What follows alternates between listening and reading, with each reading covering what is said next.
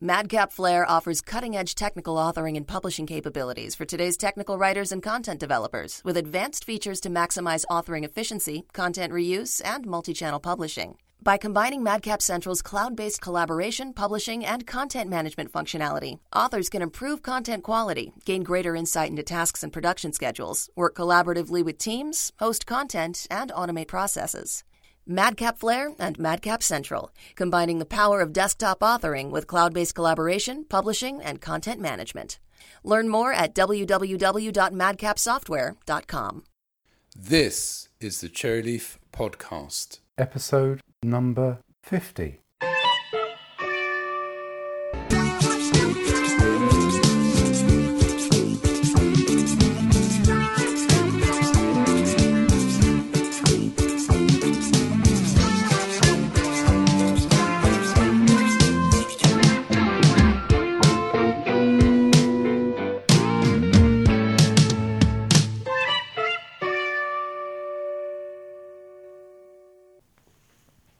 50 episodes. Goodness me. Welcome to the Cherryleaf podcast. It's Christmas time and it's the 50th episode, and so we thought we'd do something different this time. And that's to talk about a project that we're working on and we'll be working on for the next two years, off and on.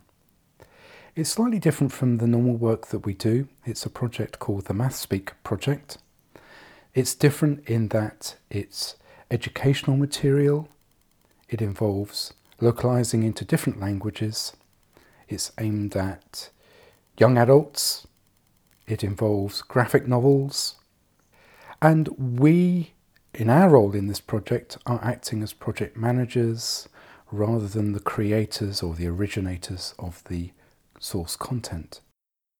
So we'll start by talking to Tony Grice of Idris Education, who's the person who came up with the idea of MathSpeak and is creating the source content. I'm Tony Grice. I live in West Yorkshire.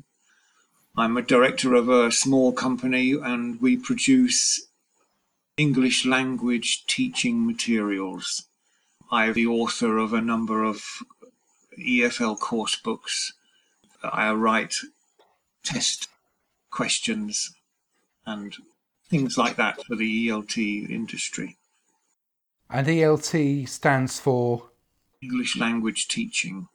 You're also the developer of the MathSpeak course material. Probably a good starting point would be to say what MathSpeak is. The idea of MathSpeak is to provide a course which focuses on the language of mathematics. Initially, the idea was to write a course for the English language of mathematics. We've extended it in the MathSpeak project to cover other European languages. So, what prompted you to come up with this idea and get this going? But for many years, I've been teaching English for academic purposes in universities and colleges and training schools throughout the world. Mm-hmm. And I began to understand, I began to realize that however fluent non native speakers of English were in their in English generally, they often could not put into words fairly simple algebraic equations, nor accurately describe numerical data or geometric shapes. So I began to understand that mathematical language is missing from language courses. It's an element that's not included, and it should be, because everybody studies mathematics at school, yeah. better or worse, and without it, students are somewhat disadvantaged. So, how does MathSpeak solve that particular problem? The purpose of MathSpeak is, first of all, to identify the elements of any language which are relevant for the teaching and for the learning of mathematics, and to put them into a, a systematic course which students can study alongside the normal process of acquiring a second language skill. How many years have you been working on this idea? Three or four. In my teaching, I try to incorporate it and tested ideas out for as to how to put it over. But only recently, really, have I begun to build a corpus of language in English and experiment with different ways of putting this over. So this is delivered how? What do the students get? How's the course delivered? It's in 10 units under mathematical themes such as numbers, arithmetic, algebra, probability, proofs, and so on. All of the, the themes which an upper level secondary school would address in mathematics. So somebody aged, what, 15, 16, that sort of age? Would be probably the lower age group, yes, 15, 16, but ranging up, I think, to cover that mathematics which would be needed at undergraduate level in many subjects. It's delivered as a graphics novel or a comic, isn't it? Yes. One of the problems with mathematics is that it has a resistance. It generates a resistance, or at least hmm. a resistance in the West. There's a resistance to it because of its abstract nature and because people don't think, feel it to be relevant in their lives. Mm-hmm. That's true. Mathematics is often not relevant in people's lives. When did one ever need algebra? However, in parallel to this, there is a growing popularity in, of, of graphic novels, and I experimented with the ways of using the graphic novel techniques to put over the mathematics, to find contexts for the mathematics, and to have voices express it. It also lends itself to playful and comedic elements which can be which are definitely characteristics of mathematics and often not really taken advantage of in the teaching of it. And how does that affect how you create the content? Does it make it easier or harder to present content in that way compared to, say, writing a classic set of textbook or set of exercises? With mathematics, it is the way of finding contexts. However, there are other elements too, because it's done in speech bubbles that you have to be aware of the rhythm of speech. It has to be very concise. I find I cut out an awful lot in the process of developing a dialogue. I'm having to look for jokes to give it a little bit of extra color. And in order to make it read easily and to, to get people to enjoy it really. Mm. Yes, that's a difficult process. it would be easier if it was a normal ESP, English for specific purposes type of book where you could exploit rather more standard or conventional route. But it's enjoyable to do, I must say. and this is going to be used around Europe in different languages. How have you considered the aspect of the text being translated into different languages? Ah, this is a process which we are beginning to uncover at the moment. The difficulties, yes. There is no way that any language can be literally translated into another language. In the case of mathematics, for example, there are different rules that govern the way that English expresses mathematics from, say, Polish or Bulgarian or Romanian. So the partners who are writing the translations, they have to investigate the way their own language expresses mathematics. And although I provide the blueprint, they have to explore the rules that govern their own language and understand them and put them into the, the blueprint. An easy task. Who is involved in the project? We have a number of partners. There's me and my organization, my company, because we write the initial blueprint material mm-hmm. in English. Then we have partner schools in Bulgaria, Poland, Romania, Italy, and Greece. Mm-hmm.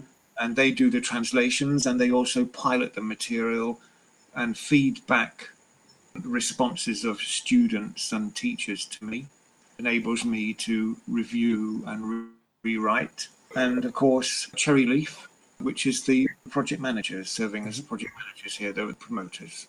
And there's Danmar, isn't there, that's doing the website hosting. Yes, and they're putting the application together. So it's being funded through Erasmus. Do you want to explain what Erasmus is? Erasmus is a fund which originates from the European Union, which provides money for educational projects. Often these are student exchange projects, but they also have a second underlying section which is to um, promote educational materials making. The Erasmus projects are always always um, international partnerships. So this means that when the project's finished, the materials will be available for anyone.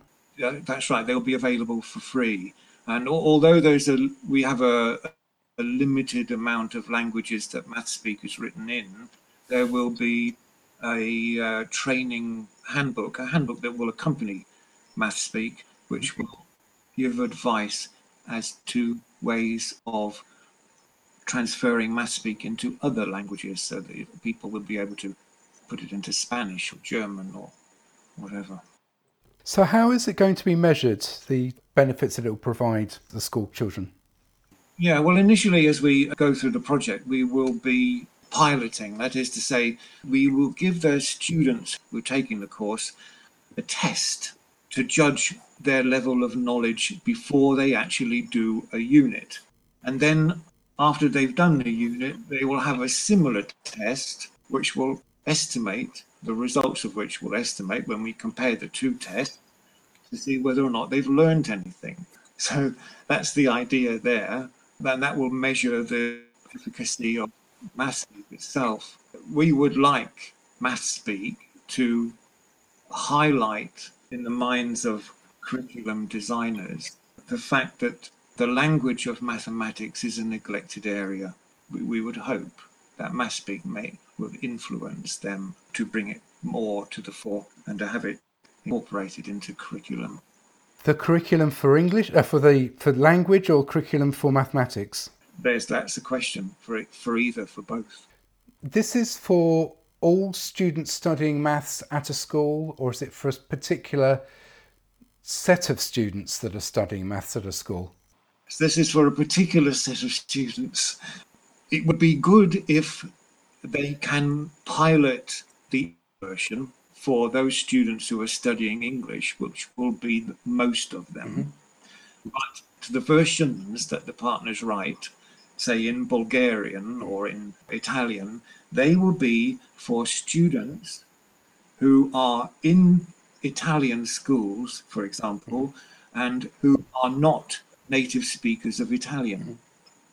They are learning Italian and they are studying in Italian schools and they're studying mathematics in Italian. So, somebody who's come to Italy is learning maths but doesn't actually speak Italian, this will help them. They speak Italian, but their Italian is, is a second language. Right, it's limited.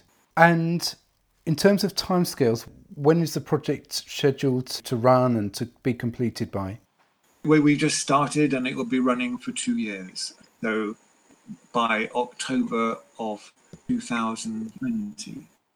And we've put together, or Cherryleaf has put together a website for the MathSpeak project, which is mathspeak.erasmus.site. And we'll be posting news and updates on the developments over that period. And also, that will be the place where people can download the training material once it's been approved and, and completed and, and they can use it they can use it as they like. Schools can use it or other people can use it as they wish can't they? Absolutely. It's supposed to be as flexible and free. Great. Okay thank you for that tony. Another aspect with a project like this is management of managing a project that spans two years that involves eight organisations that's funded by a government body and we're planning another podcast looking specifically at that element with deadlines that we have for aiming to get a podcast out every two weeks and people having holiday coming up to the Christmas period. We've decided rather than cover the two aspects in the same podcast, we'll look at them separately. So, something to look forward to in 2019. So, that's it for podcast for 2018. You may have noticed in recent episodes we have been interviewing people. If you'd like to be interviewed, if you've got something that might be of interest to our listeners for the podcast, then contact us info at cherryleaf.com. And if you're involved in technical communication and you have a need for project writing services from a company or to recruit a contract or permanent technical communicator, or you want to improve your skills through training, then do have a look at the Cherryleaf website and the Cherryleaf blog and look out for a new course coming towards the start of 2019 on structured writing, a new online course. If you'd like to give us a rating on iTunes, then that can increase the chances of other people discovering our podcast. And finally, for those of you that are celebrating it, we wish you a happy Christmas and a successful and happy New Year.